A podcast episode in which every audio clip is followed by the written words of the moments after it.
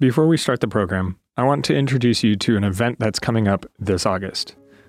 The Loma Linda Institute of Worship is offering a worship leadership certificate to help leaders and pastors take their congregation's worship experience to the next level. This August 9 through 12 event will include presenters Randy Roberts, Adriana Pereira, Nicholas Zork, Wayne Buckner, Richard Hickam, and more, and provide the opportunity to perform on stage with Steve Green and the Heritage Singers. Come sing, pray, write new music, share testimonies and resources, and grow together with like minded worship leaders from across the world. Go to lliw.net to register. Welcome to the Loma Linda University Church Sermon Podcast. We hope you will be blessed by the message. Okay, class, it's time for you to get out your phones for a quiz. So if you take out your phones, we'll take a five question multiple choice quiz. If you've been with us over the weeks of camp meeting, you know the drill already. If not, just take out your phone and there will be a QR code on the screen where you can capture the link. Or if you're not quite sure how to do the QR code with your camera, you can just type into the search bar of your web browser pollev.com backward slash LLUC. So pollev.com backward slash LLUC or scan the QR code. now, since this week, we are in a passage that deals with Abram, Father Abram, we're going to take a quiz, five questions long, on Father Abraham. Now, I want to tell you, first service got two out of five. Second service anthem got two out of five. So don't feel any pressure. Um, but if we could do better than that, we'll probably go home feeling a little better. So, all right, question numero uno. Let's go to question number one. Make sure it's up on the screen. Question number one Abraham was Nahor's what? First, second, third, fourth, or fifth son. Abraham was Nahor's first, second, third, fourth, or fifth son. All right, so third is clearly leading the pack. A little bit of changing going on. And we're going to stop it about right there, and you say third, and you are correct. Now, you didn't watch this before you came, did you? Okay, just double checking. So we're one out of one. Question number two. The meaning of Abraham's name is Prince, one who contends with God, the father of a multitude, friend of God, or God is exalted. Wow, that's a real big stretch there. So we've got 77, 76% leading the pack with the correct answer the father of a multitude. All right, two out of two. Rushing on to question number three. Lot was Abraham's brother, son, father, brother in law, or nephew. Lot was Abraham's brother, son, father, brother in law, or nephew. And at 89%, 90%, the highest we've had of any question, I think, so far in camp meeting, you are correct. Nephew. Three out of three. I'm getting a little suspicious, but we'll keep moving on. Number four, the Bible records Abraham as having how many sons? One, two, five, eight, or twelve? One, two, five, eight, or twelve? All right, we'll stop it about right there. You've restored my faith. Correct answer is eight. I mean, you know two, but you know those patriarchs. All right, number five. Number five, the New Testament writer who refers to Abraham as the friend of God is Paul, Luke, John, James, or Peter. Who's the New Testament writer who refers to Abraham as the friend of God? Paul, Luke, John, James, or Peter. Boy, that was quite a shift. James was way ahead, and suddenly Paul overtook him. So, all right, we're going to stop it about right there at 56%. You say Paul. The correct answer is James. Well, feel good about yourself. You got three out of five, so you're one ahead of the other two. Now, I didn't know all the answers to these questions, and I wrote the questions, so don't feel too bad. You know, it's one thing to sit in a sanctuary and punch on your phone and try to get a feel am I agreeing with those around me? Am I getting the answer right? It's one thing to do that about the decisions you're making. And it's a very different thing to live in the rough and the tumble of life and face decisions right ahead of you and in the heat of the moment to make those decisions and hope that you're making the right decision. Those are two very different things.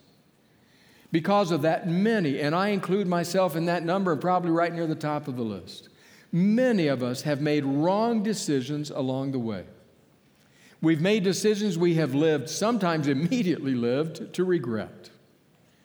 I suspect that there are people sitting in the pews this morning who are saying, I have made decisions that have continued to affect my life to this very day.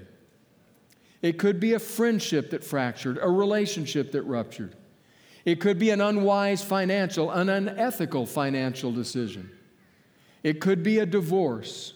It could be the ending of another relationship. It could be a marriage. Decisions that you have lived to regret.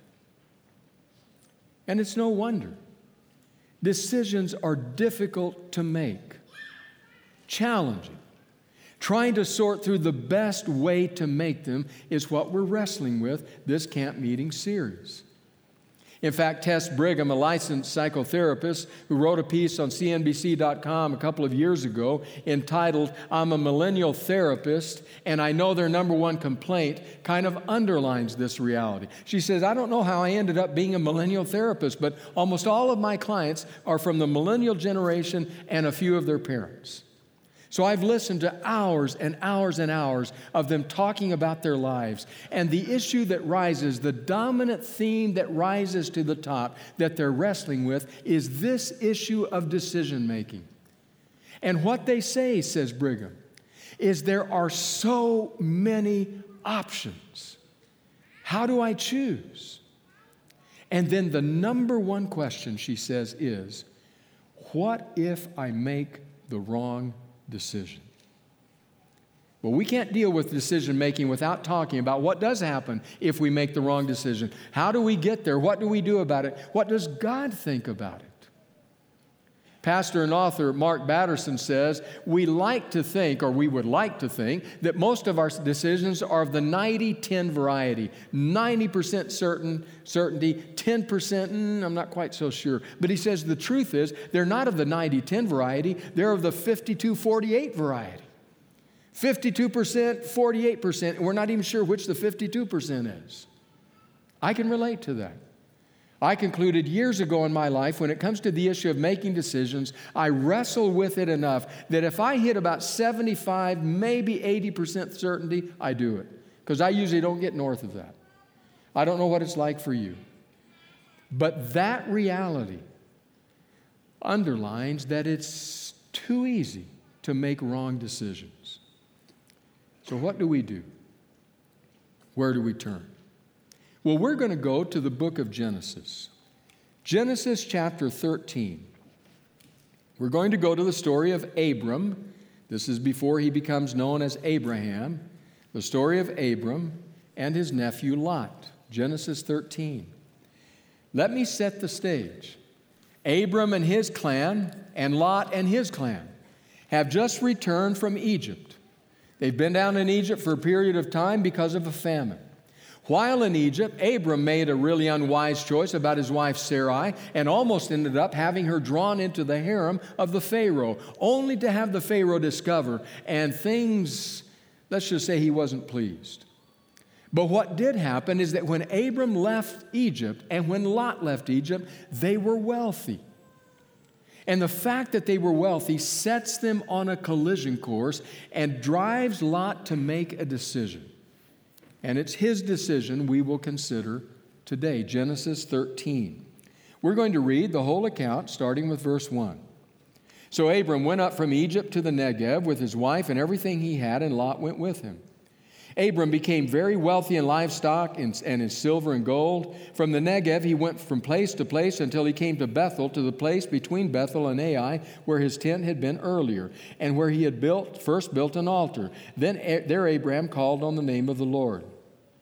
Now, Lot, who was moving about with Abram, also had flocks and herds and tents, but the land could not support them while they stayed together, for their possessions were so great that they were not able to stay together. And quarreling arose between Abram's herders and Lot's. The Canaanites and the Perizzites were also living in the land at that time. So Abram said to Lot, Let's not have any quarreling between you and me or between your herders and mine, for we are close relatives. Is not the whole land before you? Let's part company. If you go to the left, I'll go to the right. If you go to the right, I'll go to the left.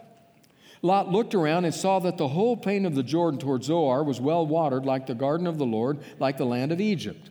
This was before the Lord destroyed Sodom and Gomorrah. So Lot chose for himself the whole plain of the Jordan and set out toward the east. The two men parted company. Abram lived in the land of Canaan, while Lot lived among the cities of the plain and pitched his tents near Sodom. Now the people of Sodom were wicked and were sinning greatly against the Lord. The Lord said to Abram after Lot had parted from him, Look around from where you are to the north and south, to the east and west. All the land that you see I will give to you and your offspring forever.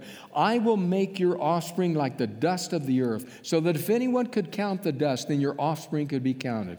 Go, walk through the length and breadth of the land, for I am giving it to you. So Abram went to live near the great trees of Mamre at Hebron, where he pitched his tents. There he built an altar to the Lord.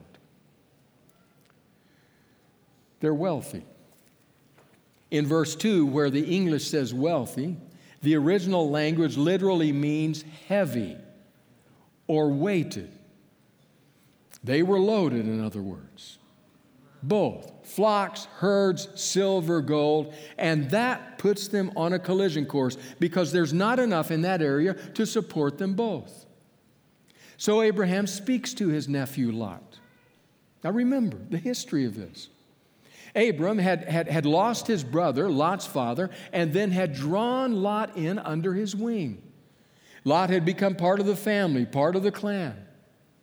He had experienced Abram's blessing, Abram's support, Abram's care. He had had a place to live, a place to be comforted. He had traveled with Abram and his family. In other words, Lot owed everything to Abram. And now they're on a collision course. Abram manifests the greatness of his soul. He's growing. Manifests the greatness of his soul when he says to Lot, Lot, we can't go on like this. We don't want to be driven apart by conflict. So, Lot, the land is before you. Choose. You go right, I'll go left. You go left, I'll go right. Make your choice. And it's at that point that Lot stands at the crossroads, the fork in the road. I need to decide, I need to choose. He's about to make a bad decision. In fact, not only is he about to make a bad decision, he is about to make a decision that is so cataclysmic that will end in such catastrophe for Lot and his family that he has no idea it will end there. Because of that, we ought to pay attention to what made up his decision. What were the elements, the ingredients in his decision? Maybe we can learn something from that. I want you to notice three of them. First of all, Lot's decision was ill mannered. Ill mannered. If you place Lot in the culture of his time and day, if you place him as a child of that time, there is no way he should have responded as he did. The truth is, he should have deferred straight back to Abram. He should have said, Uncle Abram, I owe you everything I am. You have taken me in. You have provided for me. You have cared for me. You have enriched me. Uncle Abram, this is your choice, not mine. That's not how he responded. He responded in an ill mannered way. That helped form his decision. So you're starting residency. You're a new resident on the unit for the first day. Exciting, but you're clearly aware you're at the bottom of the totem pole. There's a potluck that day at noon. You're in the break room, and there's one piece of cake left. And it looks good. And you're looking at that piece of cake when you look up and you see that the chief resident is also looking at that piece of cake. And the chief resident smiles at you and says, Would you like it? And you say, Giddy up. and while you're eating it, you wink at the chief resident. Seriously? You just made the cut, just made the team. You were one of the last, but you made the roster. So now you're excited. Your football dream is going to come true. It's the first out of town game. You're at the airport long before you have to be. When they finally open the stairs, you can board. You're ready to get on. You just about run into the coach. A bit uncharacteristically, the coach lets you go first. You climb the stairs, get onto the plane, first seat, first row, first class. You sit down. I mean, you did beat the coach there. Seriously? Your name is Lot. Your uncle Abram says, You look at the land, it's all before you. And there you see in front of you that fertile crescent, that green piece of land that will so well feed your flocks. And you say, That's what I want. Seriously? How ill mannered can a person be? In fact, as I read it this week, it, it kind of got my back up a little bit. I wanted to stand in and defend Abram. In, in fact, it reminded me of a story sent to me by a member of our congregation, Lee Anderson. Elderly lady at the bank. Gets to the front of the line finally, pushes her ATM card over to the teller, says, I'd like to withdraw $500, please. Teller says, Ma'am, Anything less than $1,000, you can get it at the outside ATM. We've got a lot of people. But I don't want to go to the outside ATM. It's just easier to do it here. Ma'am, that's the rule. Those are the policies. You need to go to the outside ATM. Next. The elderly lady didn't move. She then pushed her card back to the teller and said, Then I would like to withdraw all of my money. All right. Typed on her keyboard, looked at the screen, and her face paled and her eyes widened. And then she respectfully leaned forward and whispered, Man, we don't have this kind of money. Here at the, you have $35 million. Maybe you could make an appointment with the bank president and the next day or two we could get it for you. Well, how much can I withdraw? Well, our, our policy right now, probably the most we could do is 250,000. Well, that's what I want to withdraw. Well, there's a flurry of activity behind, behind the scenes until finally they bring it out. Stacks of it, all that money, push it across the counter to her.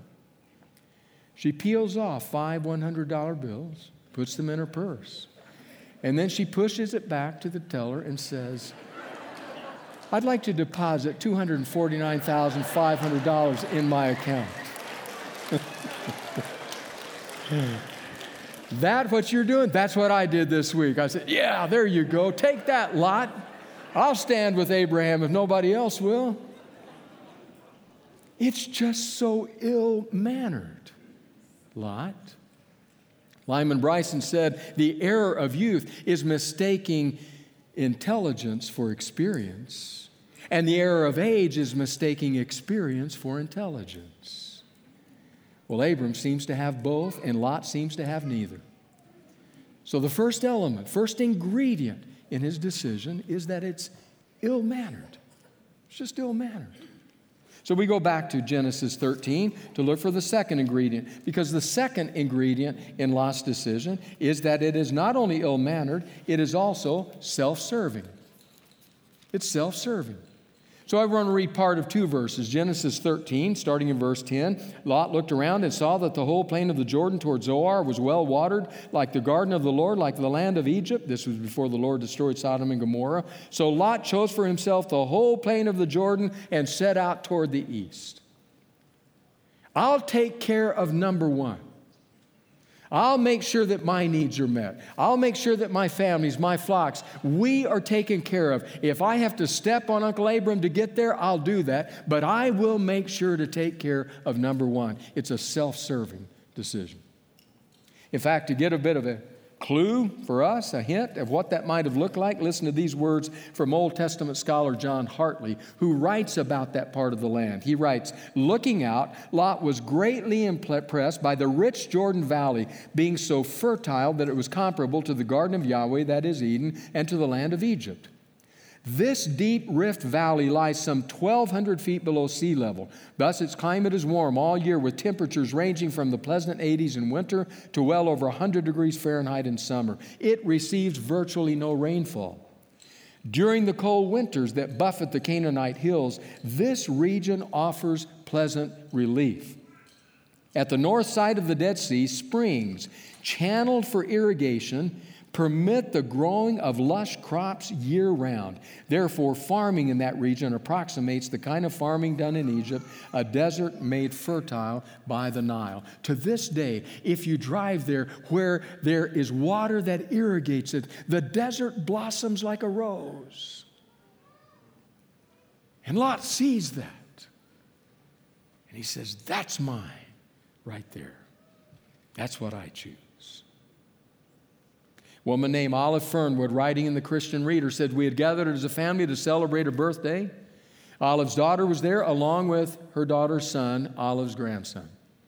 Came to the time to cut the cake. She was cutting the cake, and the grandson spoke up loudly so that all could hear and said, I want the biggest piece. Olive's daughter, the boy's mother, was embarrassed and said, That's not polite. Don't say that. Bewildered, he said, Then how do I get it? I mean, if I want it, I ask for it. How else would I get it? I think Lot did that. How else would I get it? In fact, Jesus faced that. In his ministry, you know, as you've read the Gospels, you come time and again to that statement about the disciples fighting back and forth who's the greatest, who's on top, who gets the biggest piece, I'll take it. Can't get it unless you ask for it. In fact, James and John apparently convinced their mother. Their mother comes to Jesus. Mom, he, he'll say no to us. He loves mothers, Mom. If you ask him, you know what's the most bewildering of all? That happens immediately after Jesus had said something. Jesus has said, I'm going to be arrested, tortured, and killed. He says that the next thing, the next thing is can we have first place in your kingdom? I'm thinking, what did I miss? He just said, I'm dying, and you're saying, can we get first? I almost wish, except Jesus would probably be rebuking my heart too, but I almost wish Jesus would have said, Yes, you can. There will be three crosses on Calvary. You can hang on my right, you can hang on my left at my coronation at Calvary. How else would you get it? Just ask for it. Second ingredient self serving. Ill mannered, self serving. And then, thirdly, we go back to Genesis 13, it is short sighted. It's ill mannered, it is self serving, and it is short sighted. So we go back, Genesis 13, we start with verse 12.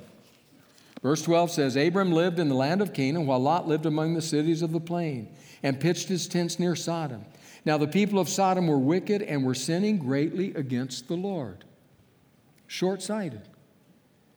You can picture what Lot may have been thinking as he looks at the land laid out before him. There is that piece of the land that is much more barren, much more desolate. It's called Canaan, it's the promised land. There is more to the north that is much more beautiful. But as he looks at that, it must have looked to him like the Wild West in American history. There's nothing there desirable. There's nothing that can meet our needs. There's nothing I can build on. There's nothing stable. Down here, we have not only water and, and food for the flocks and herds, we have cities, cities that are stable and dependable, cities where people live, where they love life, where they have the joie de vivre. Zoar and Sodom and Gomorrah. Here's the place I can stake my claim a place that will last. Short sighted. Speaking of short sighted, back in 1995, an American scientist by the name of Clifford Stoll wrote a piece in Newsweek magazine.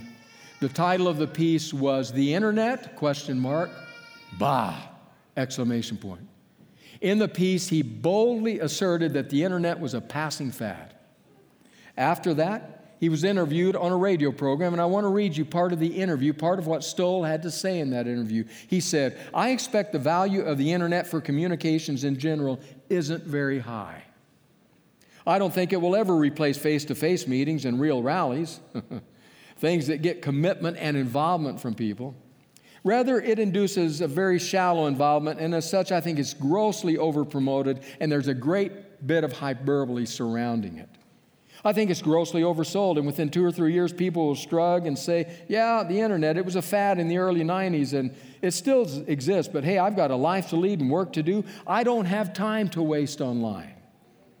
I'll get email, I'll read it, but I don't bother prowling around the World Wide Web. There's so little of value there. Short sighted? Ten years later, at a TED conference, when asked about this, here's what Stoll said You know what? If you really want to know about the future, don't ask a scientist or technologist or physicist. No, don't ask somebody who's writing code. No, if you want to know what society is going to be like in 20 years, ask a kindergarten teacher. Well, I don't think Lot had a kindergarten teacher because he didn't take the long view. And in fact, the writer of Genesis wants to clue us, the readers, into that just by using the names and the, and the details of the cities. Zoar, he writes, that's the city to which Lot and his daughters will flee in chapter 19 when Sodom and Gomorrah are obliterated in a vast conflagration. Sodom and Gomorrah, they're already sinning greatly, says the writer. It's a, a warning of what is yet to come. It's saying, careful, reader Lot may not be as far sighted as he thinks he is. So there you have it. Lot is at the crossroads. He's going to make a decision. He does make a decision. How does he make it? He makes it with the elements of being ill mannered and self serving and short sighted decision made. Our question is so, how'd that work out for you, Lot? Just how did things go? Six chapters later, Genesis 19, we know how things turned out. In fact, some believe that today the places of Sodom and Gomorrah lie beneath the waters of the Dead Sea. Whether that's the exact location or not, I can't say. But what I can tell you, having visited that place on more than two or three occasions, it's barren and desolate and nothing resembling the cities of the plain. Bad decision, catastrophic results. So here we stand at the crossroads today, having to decide decisions on every front, and we have to make a choice that by the grace of God we say will be a good choice. But what if we make a bad choice? Well, first of all, we need to ask some questions. We need to learn from Lot. What if we were to ask questions about those three elements of his decision? First one, ill mannered. What if the questions we asked ourselves were, What kind of person am I? Do I need to grow? Do I need to deepen? Do I need to be transformed by the grace of God? Do I need to be a grateful person, a generous person, a kind person? A person who not only has manners in polite society, but a person who cares about those around them. And how would those realities affect my decision? While we're asking those questions, we need to pray God, make me a gracious, a loving, a humble person. Self serving, we need to ask ourselves some questions.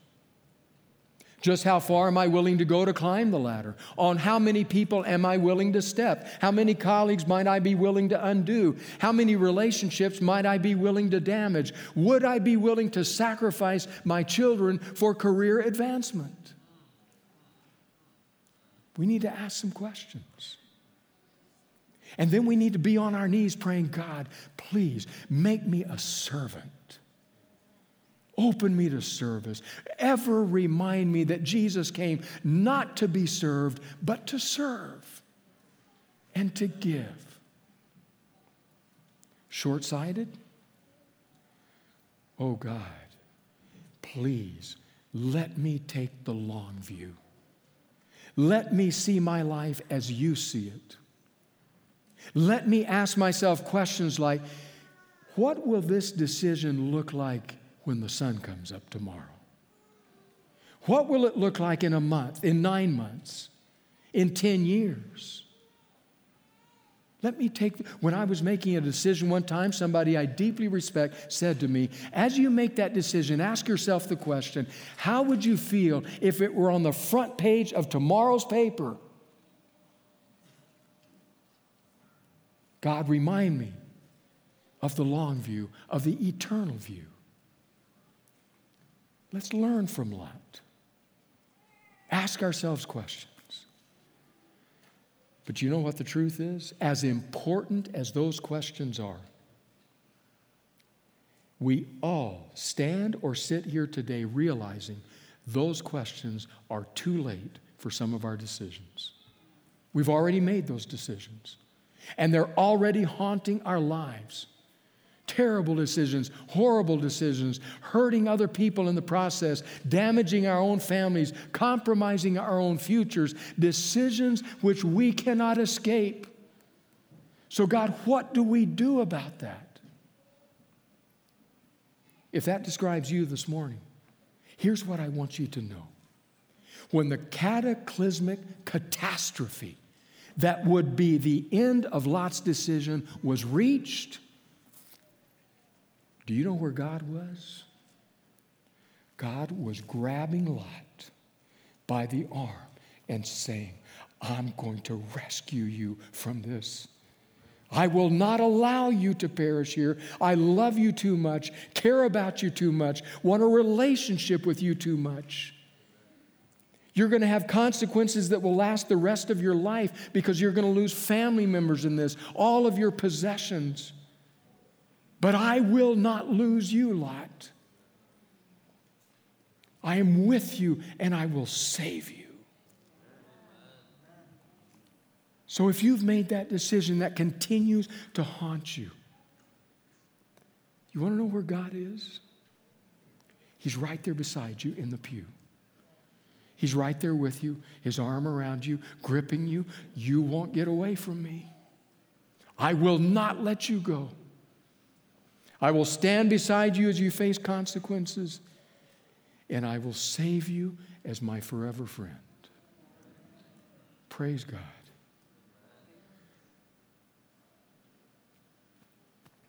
That He does that for us. It may be too late to ask the questions. If it's not, please ask them. Because you don't want, you, you want to learn from Lot. You don't want to repeat his decision.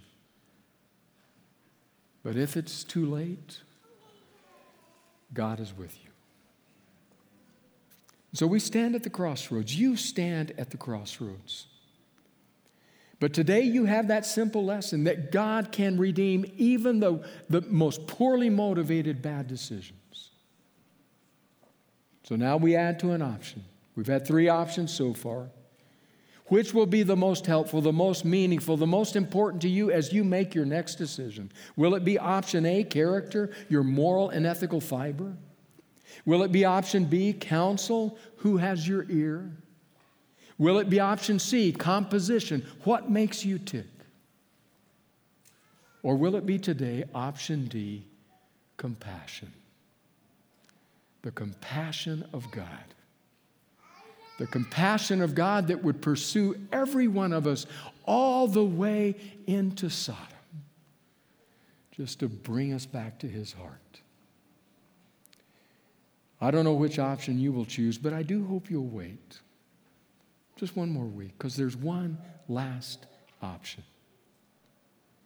But as you wait, ask the questions that Lot should have asked and rest your hands, rest your life, rest your heart in the arms of God, who is a God of profound compassion. Gracious God, our hearts are filled because there have been times when we have made the worst of decisions.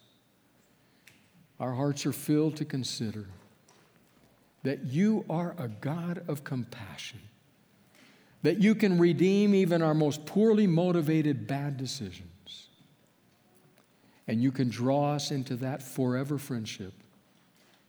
So that, Lord, when that day comes, when the roll is called up yonder, we will be in your presence. In the name of Jesus,